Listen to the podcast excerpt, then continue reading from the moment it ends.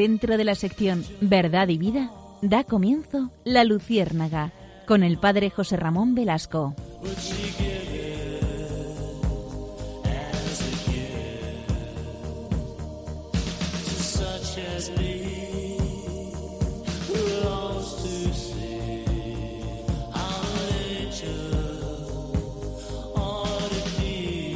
Corría el siglo V antes de Cristo. Alejandro Magno se encontraba en plenas campañas de conquista. Al oír hablar sobre Diógenes, Alejandro Magno quiso conocerlo. Así que en un día en que el filósofo estaba acostado tomando el sol, Alejandro se paró ante él. Diógenes se percató también de la presencia de aquel joven espléndido. Levantó la mano como comprobando que efectivamente el sol ya no se proyectaba sobre su cuerpo. Apartó la mano que se encontraba entre su rostro y el del extraño y se quedó mirándolo. El joven se dio cuenta de que era su turno de hablar y pronunció, Mi nombre es Alejandro el Grande. Pronunció esto último poniendo cierto énfasis enaltecedor que parecía más bien aprendido. Yo soy Diógenes, el perro. Hay quienes dicen que retó a Alejandro Magno con esta frase, pero es cierto también que en Corinto era conocido como Diógenes, el perro, Alejandro, Alejandro Magno, era conocido en la polis, así como en toda la magna Grecia, era un grandísimo conquistador. A Diógenes no parecía importarle quién era aquel hombre, o quizá no lo sabía. El emperador entonces recuperó su turno y comentó, He oído de ti, Diógenes, de quienes te llaman perro y de quienes te llaman sabio. Me place que sepas que me encuentro entre los últimos, yo creo que eres un sabio y aunque no comprenda del todo tu actitud hacia la vida, tu rechazo del hombre virtuoso, del hombre político, tengo que confesar que tu discurso me fascina. Diógenes parecía no poner atención en lo que su interlocutor le comunicaba. Más bien comenzaba a mostrarse inquieto.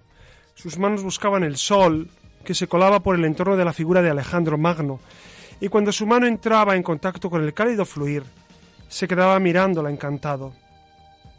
Quería demostrarte mi admiración, dijo el emperador. Pídeme lo que quieras, Diógenes. Puedo darte cualquier cosa que desees, incluso aquellas que los hombres más ricos de Atenas no se atreverían ni a soñar. Por supuesto, no seré yo quien te impida demostrar tu afecto hacia mí. Pero, por favor, Alejandro, querría pedirte que te apartes del sol, que sus rayos me toquen es ahora mismo mi más grande deseo. No tengo ninguna otra necesidad y también es cierto que solo tú puedes darme esa satisfacción. Más tarde, Alejandro comentó a sus generales, si no fuera Alejandro Magno, me hubiera gustado ser Diógenes. Queridos amigos, volvemos con la luciérnaga en esta nueva etapa, en, esta nueva, en este nuevo camino en este mes que volvemos a, nuestra realidad. Y, hemos comenzado precisamente con esta anécdota famosísima de Alejandro Magno y Diógenes. Siempre me ha fascinado, siempre me ha fascinado pensar que un hombre como Diógenes valoraba por encima de todo, por encima incluso de, del poder de, de Alejandro y de todo lo que tenía, valoraba el que el sol iluminara, calentara su cuerpo. Saben que Alejandro se dice que vivía en un tonel y que no tenía nada y que era el famoso que con un candil en Atenas buscaba un hombre por la noche, iluminaba, iluminaba eh, el camino para buscar un hombre, decía, él busco un hombre. Bueno, pues queridos amigos, si les parece bien, vamos a tener hoy este programa hablando de los clásicos griegos les he de confesar que es, algo que me fascina. Me fascina ¿por qué? Porque tantas lecciones nos han dado, tanto nos han enseñado, tanto hemos aprendido. No olviden que San Pablo, nuestro querido San Pablo, que de alguna manera puso los cimientos a ese cristianismo que fundó Jesucristo, pero que, pero que en ciernes necesitaba eh, esa, esa, esa validación filosófica y teológica. San Pablo era un gran conocedor de los clásicos griegos. Recuerden que en el discurso del Areópago, él cita a los griegos. Dice, vosotros tenéis aquí muchos dioses Y, como dice Píndaro, y cita Píndaro, dice, eh, en, en Dios vivimos, nos movemos y existimos, somos su linaje. Bueno, pues San Pablo conocía a los griegos, igual que conocía toda la sabiduría de los judíos, por supuesto, él era rabino judío. Pues nosotros queremos en esta noche recuperar la sabiduría de los griegos, que tanto nos ha aportado. Fíjense, la en el Tralgo decía, los griegos somos nosotros. Es decir, nosotros pensamos con categorías griegas, esto no debemos olvidarlo. ¿Y, cuándo surgió este pensamiento griego? Pues cinco siglos antes de Cristo. Cinco siglos antes de Cristo tenemos el gran siglo de Pericles. El gran siglo de Pericles es el momento en el que Aristóteles, eh, Platón, Sócrates previamente, pues eh, van definiendo lo que es la vida, la naturaleza. El Papa Benedicto XVI, que es un gran ejemplo de Papa sabio, santo y humanista, Dijo en muchas ocasiones que es necesario recuperar la naturaleza humana, lo que es el hombre.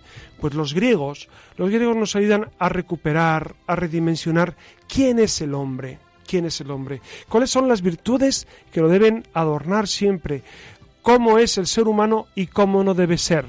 Por eso, si me permiten, si nos permiten, vamos a, introducirnos eh, en la Grecia clásica, vamos a irnos 25 siglos atrás, a Atenas, a, esa cultura que, tanto, tanto valor ha dejado a nuestra, a nuestra historia, a nuestro cristianismo.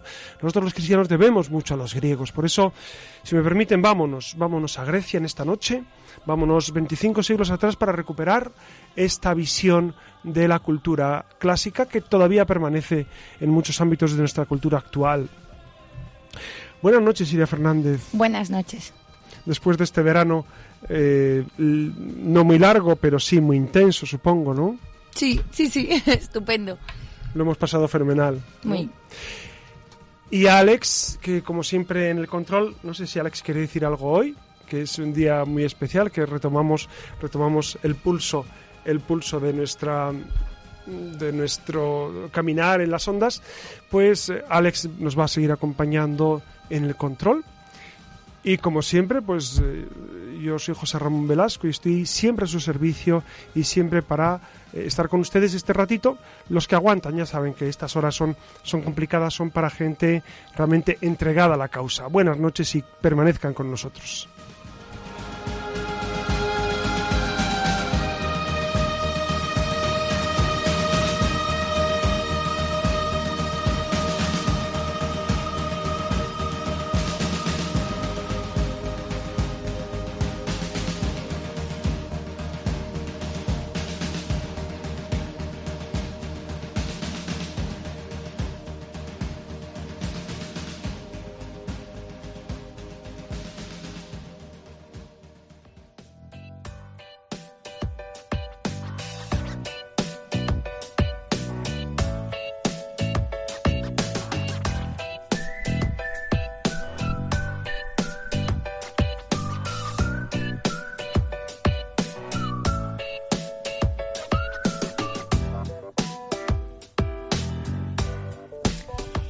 Aquí continuamos, como vienen escuchando esta noche, entrando de lleno en el tema de las enseñanzas de los clásicos. Esto es por qué y para qué leer y, saber de nuestros clásicos, un tema que es un tanto controvertido, sobre todo en el ámbito académico, ya que, como saben, cada vez vienen recortando más horas lectivas al estudio de la filosofía, lo que dificulta considerablemente esto de poder acercarse a preguntarse los porqués o simplemente volver la vista atrás, ¿no? A nuestros padres del mundo occidental, que no fueron otros que los griegos. Por tanto, retomamos esta, esta pregunta del principio del por qué y para qué leer a los clásicos. Y básicamente es porque nuestro mundo moderno occidental es una continuación de la síntesis del mundo de Grecia y Roma, sin el impulso grecorromano, la civilización occidental no habría alcanzado el nivel de cultura que tiene hoy en día.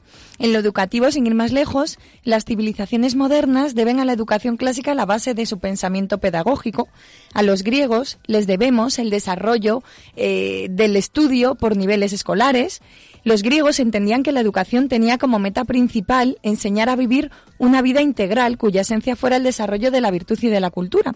Ahí es nada, así que ya se pueden ustedes imaginar el porqué del programa de esta noche. Pero no solo nos interesa ahondar, que lo haremos en el marco de lo pedagógico, también nos intentaremos aproximar, acercar a muchos de los valores que heredamos de los clásicos griegos y que si bien se han ido modelando, desvirtuando, sobredimensionando o no con el paso del tiempo, son imprescindibles para entender este mundo que nos rodea y a las personas que lo conforman. Valores como la amistad, el poder, la familia, la política estarán presentes en este programa para al menos comenzar a entender eso de, de dónde venimos, para poder abrazar a dónde vamos. Ya ven qué cargadito viene el programa esta noche. Educación, familia, amistad, política, amor, religión. Estas y otras cuestiones intentaremos poner hoy sobre la mesa. A ver si todos juntos nos adentramos un poquito más en nuestras raíces culturales para conocerlas y así poder respetarlas y amarlas.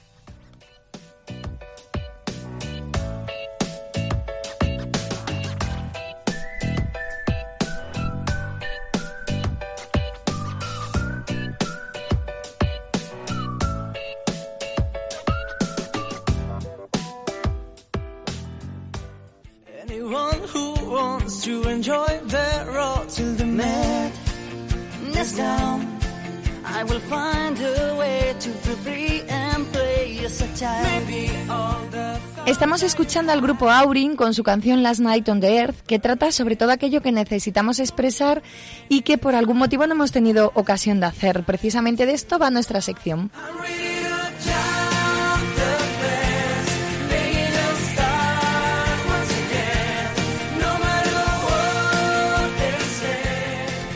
Y antes de lanzarle al padre José Ramón Velasco algunas de nuestras inquietudes, vamos a detenernos para hacer un breve repaso sobre las enseñanzas clásicas más relevantes que están enraizadas en lo que somos. Lo primero que a uno se le viene a la mente cuando oye hablar de los clásicos griegos no es otra cosa que la filosofía. Por norma, asociamos la filosofía a los griegos y hacemos bien. Es imposible no mencionar aquí a Sócrates, Platón, Aristóteles como los grandes maestros, aun sabiendo que, a otros muchos nos dejamos en, el, en los bolsillos. La pregunta siempre es por qué cuando hablamos de estos grandísimos hombres, grandísimos genios, a la gente, a muchas personas me dicen, bueno, es que de entrada me suena extraño, lejano, incluso a, tedio, a, una cuestión tediosa, ¿no? La filosofía. ¿Por qué la filosofía se ha convertido en algo tedioso cuando no lo es en absoluto? En absoluto. El pensamiento filosófico es eh, la gran eh, el gran esfuerzo humano por dar respuesta a los grandes problemas del hombre. Entonces, en absoluto tiene que convertirse en tedio. Fíjense que mm, mi lucha en las clases de filosofía, cuando yo enseño filosofía, estudio, estudio, y, doy clase de historia del pensamiento, es luchar para que los alumnos, para que mm, la gente general, eh, em, primero quite prejuicios contra estos grandísimos sabios y después aprenda a pensar no solamente como ellos, sino a tener el propio pensamiento. Dense cuenta que mm, recordar a estos grandes hombres, a Platón, a Aristóteles, a, Sócrates,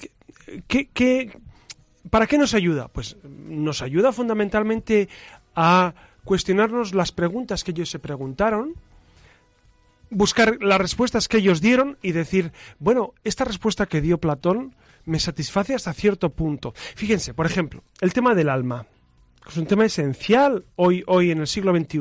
Pues Platón fue el primero que, eh, el primero, el que desarrolló sistemáticamente este tema, aunque previamente a él y a otros habían hablado como Parménides, ¿no? Pero el tema del alma, que es un tema esencial en filosofía y, en, el pensamiento humanístico y, en nuestro cristianismo, pues ya Platón lo dijo. Entonces, eh, descubrir a Platón es descubrir un mundo fascinante de soluciones a los problemas que ahora nuestro mundo se plantea. Fíjense, mucha gente hoy se plantea cuestiones que ya están resueltas hace 25 siglos. Ya tenemos las respuestas, entonces es volver a, a temas ya acabados, ya solucionados, ya finiquitados, pero que parece como novedosos y nada y nuevo bajo el sol. Claro, si no, fíjense lo que significa la palabra en sí filosofía, que entonces esto ya terminará. Amor a la sabiduría. Exacto, terminará de convencerles con ese nombre, amor a la sabiduría, que se le suele atribuir al pensador y matemático griego Pitágoras de Samos, aunque no se sabe a ciencia cierta. Pitágoras, Pitágoras era un tipo fascinante. Pitágoras dijo que, que el origen de toda la realidad está en los números. Y él decía que toda la naturaleza, todo lo que existe, de alguna manera tiene una configuración numérica. Y tiene mucho de verdad y mucha razón, porque es verdad que, incluso las, las, hojas de los árboles o los árboles mismos, o el sistema planetario, o el cosmos, la configuración, o el, microcosmos, que es el átomo, está profundamente implicado la estructura numérica, la, la aritmética y la geometría.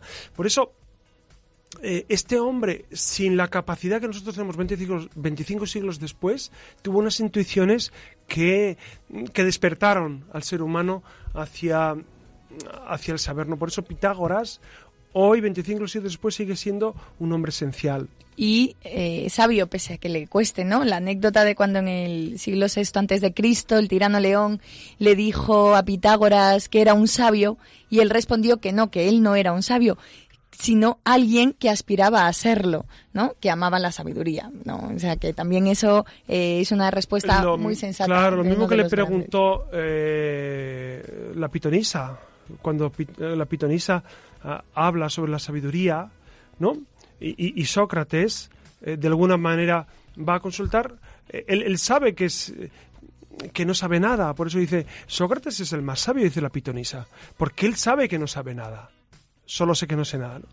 Y entonces la sabiduría comienza precisamente por descubrir nuestra indigencia, nuestra menesterosidad intelectual. Eh, ¿Qué sabemos del mundo? Pues sabemos poquísimo. A nivel teológico, a nivel filosófico, ¿qué sabemos de Dios? ¿Qué sabemos de, la estructura molecular? ¿Qué sabemos del cosmos? Sabemos eh, prácticamente nada. ¿Qué sabemos del cerebro? Prácticamente nada, ¿no? Por eso eh, los griegos nos enseñan esa humildad intelectual de decir, bueno, en realidad por lo menos sé que no sé nada, por lo menos sé que estoy eh, pues inerme ante, ante todo este mundo que se me presenta, que, que, es fascinante, pero del cual sabemos casi nada. Claro, desde la época de Sócrates han vivido muchos hombres y mujeres empeñados en discutir las creencias aceptadas y presentarnos las cosas conocidas bajo ópticas distintas, ¿no? El mencionado Sócrates, al que se le acusa de exagerar el poder de la razón, se le acusó en aquel entonces y de utilizarla solo negativamente por el hecho de cuestionarse todo lo que le rodeaba, eh, sin admitir como válido lo que estaba establecido. Platón. Claro, Sócrates, Sócrates no olvidemos que va a morir eh, ajusticiado. Por el propio pueblo, ¿no? Por el propio pueblo, porque, porque el pueblo le acusa, Atenas le acusa de que pervierte la juventud. Hmm. ¿Cómo la pervierte? Pues con la enseñanza, fundamentalmente porque Sócrates pensaba que el conocimiento les daba libertad, les daba alas, ¿no? Hmm. Como a Frida Kahlo, ¿no? Hmm. Pues precisamente eh, e, esa libertad que lograban los jóvenes, los atenienses, mm, algunos atenienses no, no lo veían con claridad y por eso es condenado a tomar la cicuta. Hay un, hay un pasaje precioso en los diálogos de Platón que describe la muerte de Sócrates y Sócrates al morir le ofrecen escaparse, mm. le ofrecen irse, eh, evitar la muerte y dice Sócrates, si la ciudad me ha condenado, aunque sea injusto, yo tengo que morir porque la, eh, la sociedad de, Atenas ha, dictado esa sentencia. ¿no? Me parece eh, pues un, episodio eh, fascinante, ¿no? Es esa, esa autenticidad, esa honestidad de Sócrates a la hora de la muerte. Platón, su discípulo, inspirándose en él, trató de llegar aún más lejos pensaba que la razón nos proporcionaba la certeza de la existencia de conceptos tales como la justicia, la belleza y la bondad en un mundo compuesto por ideas. Ya saben que nos referimos a eso de los dos mundos que planteaba el filósofo cuando señalaba que en alguna parte hay un mundo de realidad inmutable más allá del mundo material eh, que es mutable, lo que comúnmente se ha venido a llamar lo del mundo de las ideas y el mundo terrenal. Fíjense Platón, qué genio era qué genio tan fascinante, que descubrió que existen dos mundos eh, que están profundamente conectados. Es el mundo de lo sensible y el mundo de lo suprasensible. El mundo sensible es lo material, lo que nosotros captamos, nuestra carnalidad, nuestros modos de, interactuar con, la realidad, con el mundo. Y el mundo suprasensible, pues es el mundo de las almas. Las almas viven antes de nosotros. Es, es, la teoría de Platón. ¿eh? Nosotros los cristianos no asumimos esta teoría, evidentemente, porque Platón era reencarnacionista. Él pensaba que las almas estaban en el mundo de las ideas, que se metían, entre comillas, en los cuerpos cuando, cuando el cuerpo nacía y que después volvían otra vez a, al, mundo de las ideas, a la contemplación de la idea de bien, etcétera, etcétera. Claro, yo destacaría de Platón esa visión genial de esa dualidad del mundo sensible y el mundo suprasensible, ¿no? Eh, claro, cosa que en nuestro mundo, hoy en el siglo XXI, pues eh, parece extraño hablar del alma, hablar de la existencia de un Dios, hablar del, poder de, la divinidad sobre el hombre. Todo esto hoy en día resulta absolutamente extraño. De hecho, no se cita a Dios en ningún sitio. Los, los griegos no tenían ningún problema en citar a Dios, en afirmar a Dios en su vida, en creer profundamente en que existía un Dios que garantizaba la existencia del mundo. Por eso, en ese sentido, también tenemos mucho que aprender de ellos. Y para cerrar esta trilogía, ¿no? De los tres de los con tres de los grandes hemos hablado de Sócrates, de Platón, como no, Aristóteles, discípulo de Platón y nacido en Tracia, que escribió sobre tantos temas, biología, física, matemáticas, lógica, literatura, ética, política, que dejó suficiente material como para que las personas reflexionaran sobre él durante dos milenios y más. Aristóteles marcó las directrices fundamentales que ha seguido la filosofía casi hasta la actualidad. Es un pensador menos abstracto que Platón, disfrutaba recogiendo y clasificando hechos e ideas con el fin de formular las leyes generales de lo que, los regían y en conjunto, y aunque resulta casi imposible juzgarlos, seguramente ejerció más influencia que Platón, pero no cabe duda que de estos dos filósofos dominaron o dominan, al gusto del consumidor, entiendo, durante mucho tiempo la historia del pensamiento. Bueno, e, es verdad que Aristóteles, bueno, ustedes saben que Aristóteles primero fue biólogo, mm. es decir, era botánico, él, era un hombre de ciencia, un hombre de observación, se dio cuenta de que eh, al observar la naturaleza existía un porqué más profundo. ¿Cuál era el porqué? de la física. La física significa la naturaleza. Physis en griego es naturaleza. Entonces, ¿cuál es el porqué de lo que existe? Y él dice, pues tiene que haber una metafísica, un porqué. Y entonces él escribió eh, el libro de la metafísica que colocó en su anaquel, en su, en su librería. Él colocaba pues los distintos eh, tomos de clasificación de plantas, de animales, y dijo, bueno, ¿y, el por qué? Bueno, pues más allá de la física tiene que estar la metafísica, y ahí colocó el libro de metafísica, los libros de metafísica. Eh, fue un hombre genial, genial porque escribió sobre todo, sobre todas las realidades que existían, y porque comenzó a pensar seriamente en los porqués, y él empieza a hablar del principio de causalidad, él empieza a hablar del ser humano como una unión sustancial cuerpo y alma, él empieza a pensar que el ser humano después de la muerte no puede aniquilarse del todo, que el alma no puede morir, por lo tanto tiene que haber una supervivencia. Aunque él no cree en la reencarnación, él dice, después de la muerte tiene que existir una realidad que supera lo sensible. Pero no sabía decir qué. Claro, Aristóteles necesitaba el, el dogma de la resurrección que nosotros vivimos, ¿no? Claro, Cristo no había resucitado todavía. Pero, pero, ¿y ustedes imaginen si Aristóteles en tiempos de Platón. Yo lo he pensado muchas veces. ¿Cómo sería? Sería fascinante porque Aristóteles se eh, encantaría con, la realidad que, aporta Jesucristo a la filosofía y a, la teología. ¿no? Por eso a mí Aristóteles me fascina. De hecho, Santo Tomás de Aquino, que es el gran filósofo y el gran teólogo cristiano, pues eh, coge, asume eh, un grandísimo capital aportado por Aristóteles. ¿no? Digamos que de alguna manera, la filosofía aristotélico-tomista es el fundamento de nuestra filosofía perenne que los cristianos vivimos. Ustedes saben que Juan Pablo II escribió una encíclica que se llama Fe y Razón.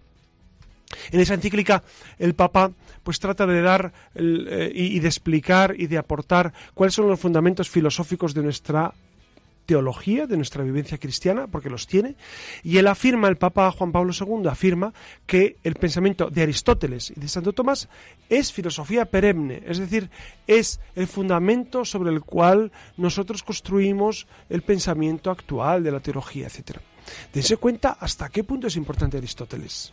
¿no? Aristóteles siglo V antes de Cristo siglo V, el gran siglo de Pericles. Por eso tenemos que eh, rendir tributo tributo de agradecimiento a estos grandísimos próceres, a estos grandísimos hombres de la cultura y de la filosofía. Bueno, queda claro que la filosofía se la debemos sin ninguna duda a los griegos.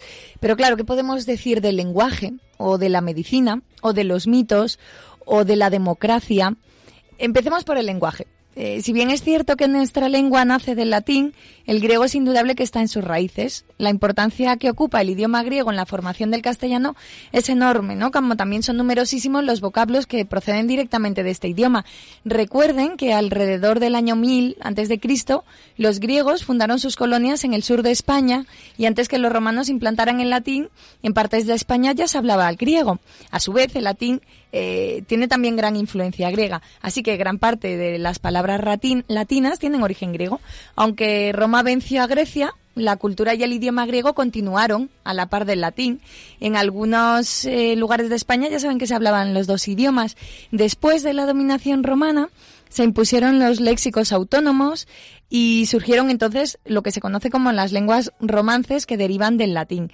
Luego los árabes, el caso es que el griego continuó influyendo al español durante la ocupación de los árabes y por eso tenemos palabras nuevas, los helenismos, que son palabras españolas de origen griego, como Biblia, cinematógrafo, filosofía, fotografía, estas y otras muchas palabras que son de origen griego, ¿no? No sé si lo sabían. Es decir, que la presencia del griego es innegable. O si no, piensen también en la Biblia, que eh, junto con el hebreo y el arameo son las tres lenguas originales en las que fue escrita. El libro de la sabiduría, el eclesiástico, partes del libro de Daniel y de Esther, o incluso el Nuevo Testamento, salvo el Evangelio de San Mateo, eh, entre otros, fueron escritos en griego, ¿verdad? Y de la mano del lenguaje, como no, viene el teatro, que es ni más ni menos, sin él, sin el teatro, no existiría ni siquiera el cine, ni la televisión.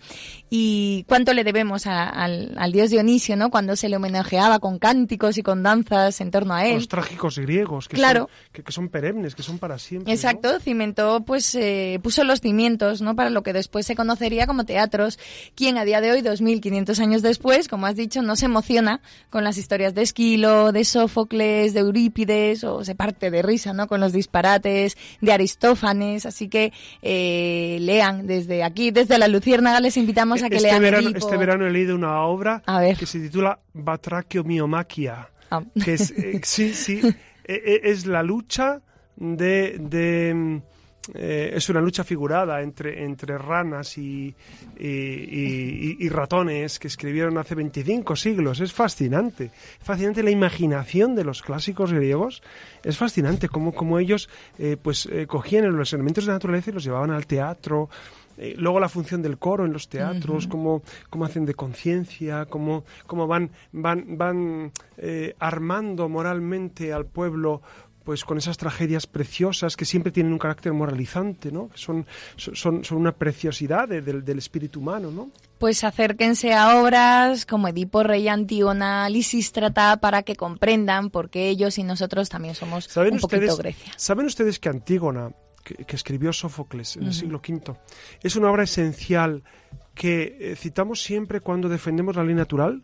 cuando hablamos de ley natural, de, esa ley que llevamos en el corazón, Antígona eh, es la que precisamente el rey Edipo le dice que no puede enterrar a su hermano porque su hermano ha ido contra la ciudad y entonces eh, el cadáver de su hermano estará, eh, estará sin enterrar y su alma vagará y, no descansará en el Hades jamás. Entonces Antígona lo entierra, y el rey llama a Antígona y le dice, pero ¿y tú por qué has quebrantado la Dios, perdón, por qué has quebrantado la norma que yo di? Y Antígona dice, porque hay una norma que está por encima de los reyes, que está escrita en mi corazón, que me obliga a enterrar a, los muertos y en este caso a mi, a mi hermano, ¿no? Entonces es, es, un pasaje precioso de cómo la ley natural está escrita en el corazón del ser humano independientemente de lo que digan los legisladores.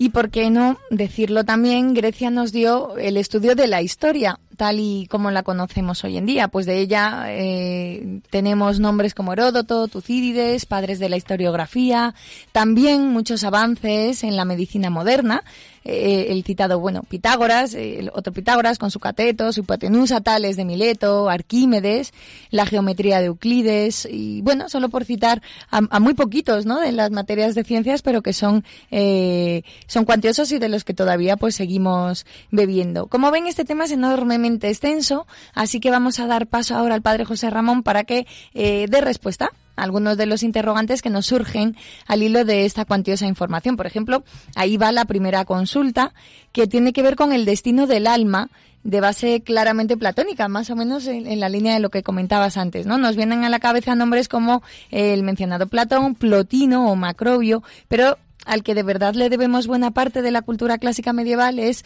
a San Agustín. Eh, cuál fue su aportación definitiva, así de manera muy sencillita, que marcó la división entre lo divino y lo humano que después impulsó Santo Tomás. No sé si te queda claro de, sobra, ¿no? Y luego te, o te lanzo todas las preguntas, como te apetezca.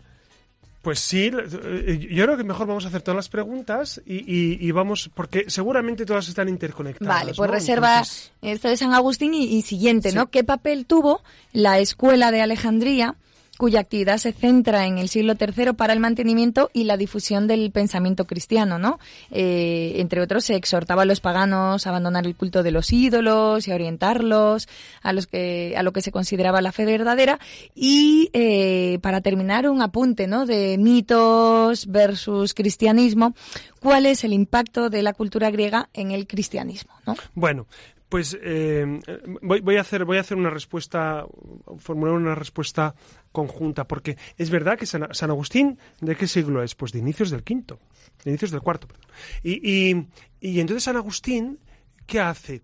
Eh, San Agustín era una mente privilegiada y entonces él va recuperando eh, la sabiduría griega y la sabiduría latina la latina me refiero a, los pensadores romanos que, también influyeron poderosamente en el pensamiento cristiano para ir dando una configuración al cristianismo. Estamos en el inicio del cristianismo, bueno, ya han pasado los grandes padres apologetas de los primeros siglos que han dado respuesta a los grandes problemas de la fe, pero es verdad que San Agustín como gran pensador y gran orador, él está formado en la retórica, en la retórica clásica, en la retórica de Demóstenes, ¿no? Demóstenes fue el gran orador, el gran orador de, la Grecia clásica. Bueno, pues, pues Agustín bebe de esas fuentes para dar eh, contenido a su, a su discurso oratorio.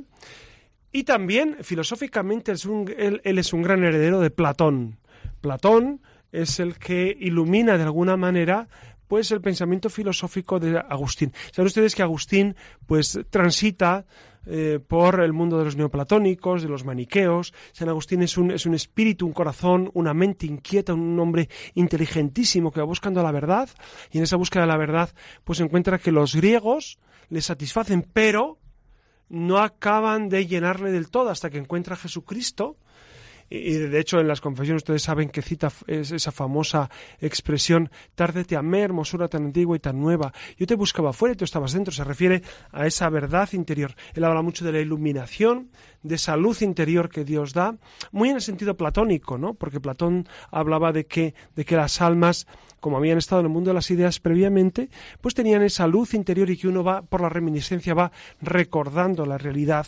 Entonces, es evidente que, que Agustín es un gran un, gran exponente de la cultura clásica. Y después tenemos, por supuesto, como muy bien decías, la Escuela de Alejandría.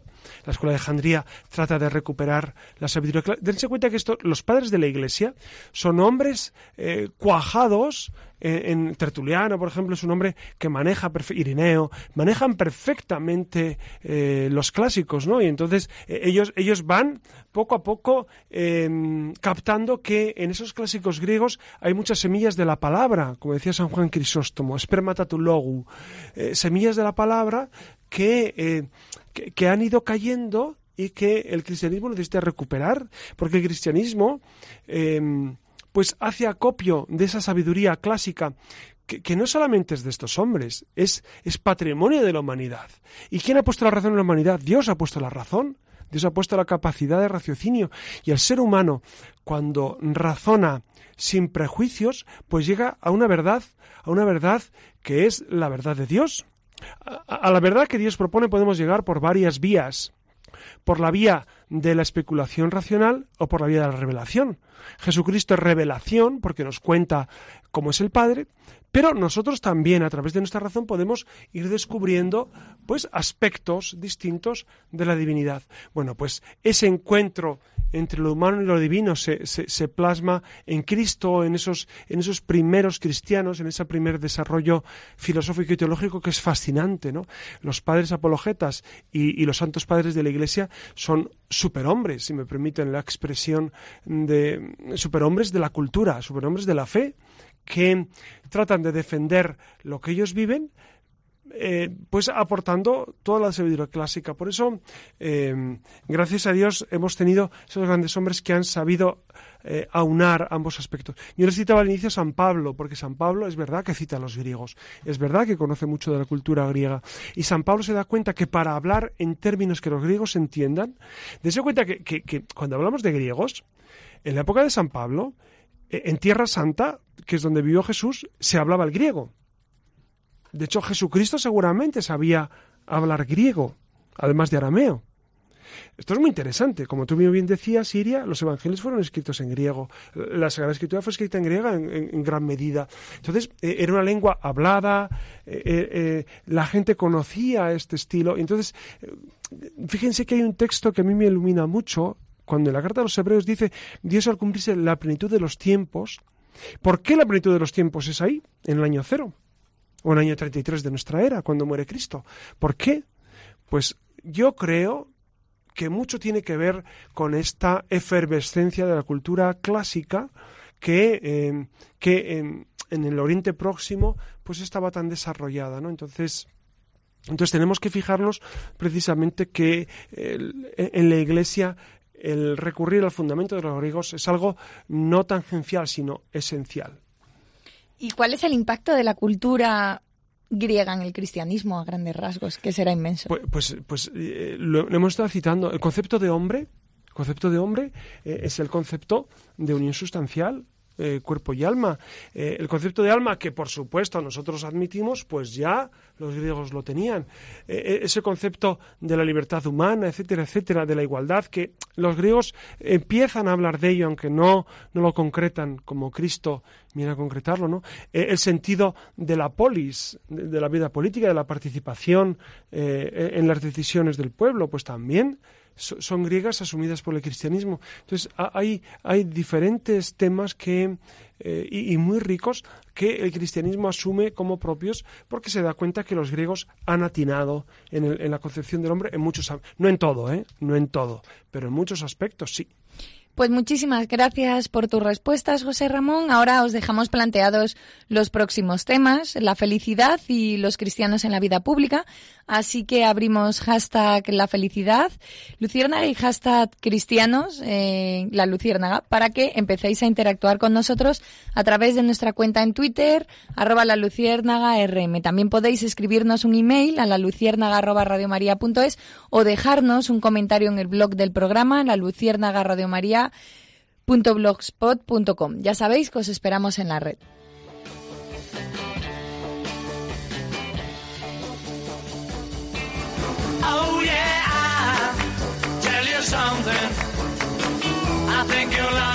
Understand.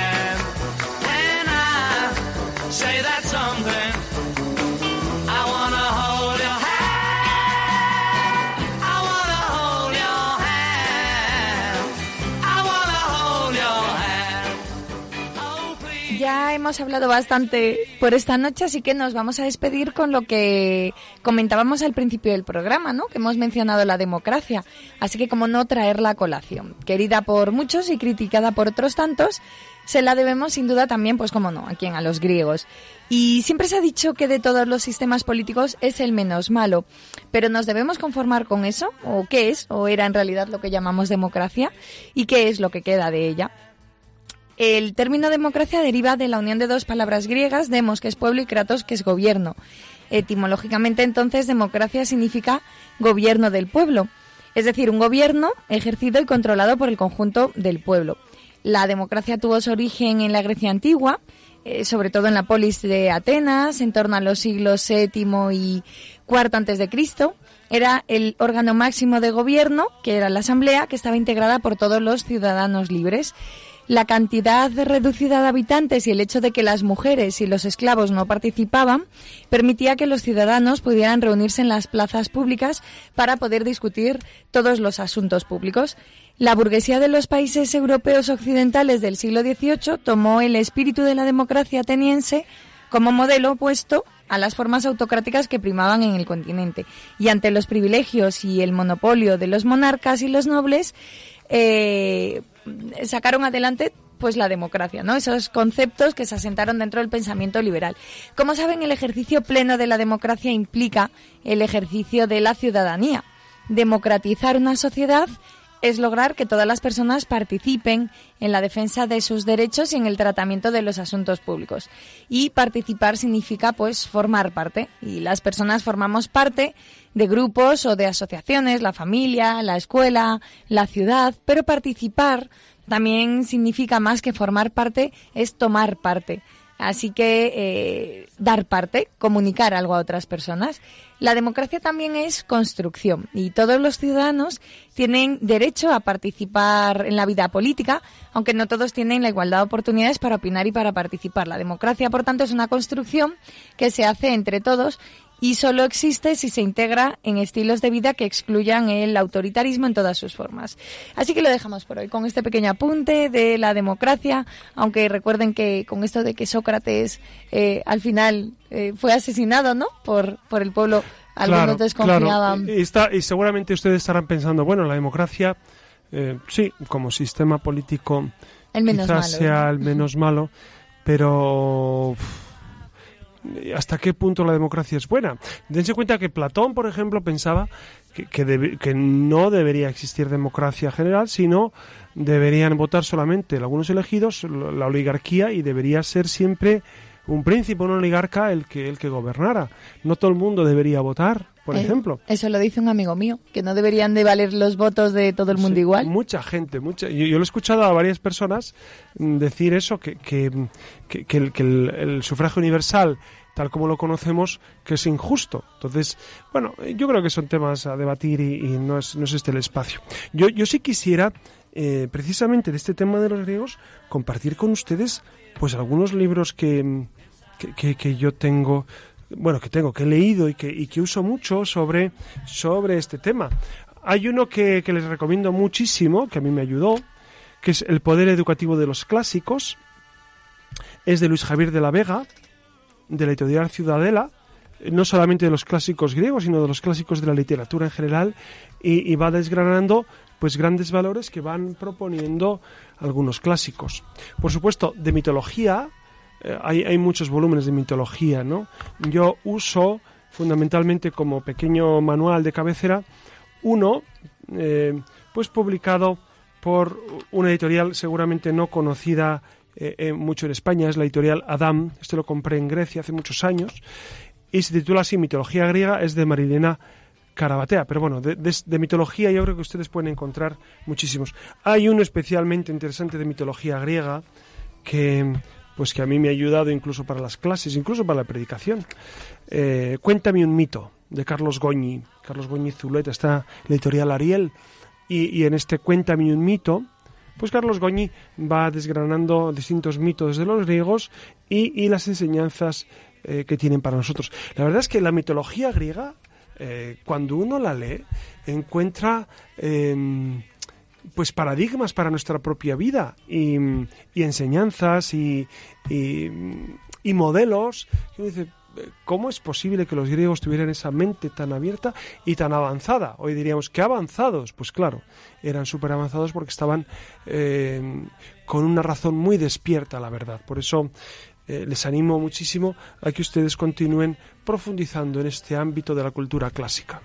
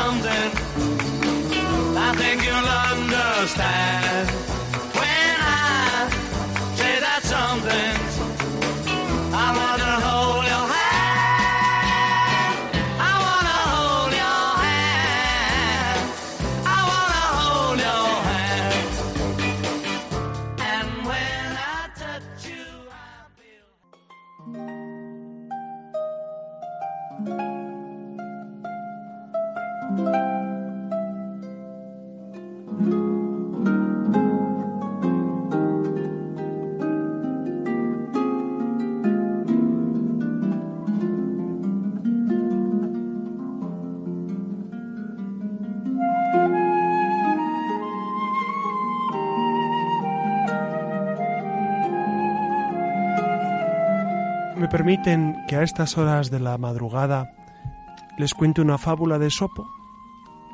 Esopo, el gran fabulista, el gran hombre eh, que sabía plasmar eh, la didáctica en ejemplos tan gráficos. Caminaban un pobre anciano y un niño que llevaban un asno a la feria. Cuando un trajinante de esos que se meten en todo les paró y les dijo, Tontos sois en ir a pie, permitiendo que el burro vaya tan descansado. Tienes razón, contestó el viejo. Monta tú, hijo mío, que parece lo más natural. Cabalgó el nieto y a los pocos pasos les detuvo un nuevo caminante. Vergüenza da, dijo, que este tagarote de hijo vaya montado mientras el pobre abuelo mata a las hormigas con sus débiles plantas. Tienes razón, dijo el anciano. Baja, hijo mío, que parece más natural que monte yo. Subió el viejo, y un tercer transeúnte les dijo entonces Egoísta de abuelo. Qué tranquilo va el borrico mientras el pobre muchacho se destroza los débiles pies en la arena. Tienes razón, volvió a decir el anciano. Sube tú también, hijo mío, que parece lo más natural. Finalmente, un cuarto hombre tropezó con los feriantes y les habló de esta manera. ¿Cómo se conoce que el burro no es vuestro? Porque si lo fuera, no sobrecargaríais de ese modo al pobre animal. Temiendo al anciano que esta razón fuera la más fuerte de todas, porque hiciera dudar de la propiedad del asno, dijo a su nieto Agarra, hijo mío, el burro por delante, mientras yo le cojo por las ancas, y así los llevaremos hasta la feria para evitar nuevas murmuraciones y consejos de quienes nos vean. Cuando entraron en la feria, de aquella manera, dieron una silba tan estrepitosa al viejo y al niño que ambos tiraron el asno al río, y faltó poco para que se arrojaran ellos también de cabeza. No me digan que no es fascinante esta fábula escrita cinco siglos antes de Cristo. ¡Qué sabiduría! Cómo la gente opina, opina, opina, y como nosotros, si nos dejamos llevar por las opiniones del mundo, estamos eh, de alguna manera no solamente influenciados, estamos acabaremos muy mal parados por esas por esas opiniones. Fíjense qué fábula tan bonita de Sopo, qué fascinante y qué modo de acabar tan bonito este encuentro de esta luciérnaga, ¿no? Con, con, fábulas. Yo les invito a leer fábulas, a leer los clásicos, a leer esas obras de teatro fascinantes del, de, de Eurípides, Esquilo, etcétera, etcétera, ¿no? Eh, las obras de filosofía a lo mejor se les hacen un poco más arduas, pero, pero introduzcanse, por favor, en, en la sabiduría clásica, en los mitos. Tienen muchísima enseñanza para nosotros y descubrirán y, dirán, anda, pero si esto ya lo habían dicho los clásicos, si esto que ahora estamos debatiendo sobre la naturaleza humana, sobre quién es Dios, sobre quién es el hombre, sobre cómo es el ser humano, el hombre, la mujer, eh, el matrimonio, la sexualidad, la vida, los hijos, la educación, ya está dicho, ya está dicho, se lo garantizo, ya está dicho prácticamente todo ya está dicho. Por Jesucristo, nuestro Señor, la revelación y previamente eh, los apuntes que hicieron los clásicos. Bueno, pues no les, no les entretengo más ni, ni les quiero cansar más. Eh, les deseo muy buena noche. Muy buenas noches, Siria Fernández. Muy buenas noches. Buenas noches, Alex. Que descanses, que descansen todos ustedes y que tengan una feliz noche. Como siempre, quedo de ustedes amigo José Ramón Velasco.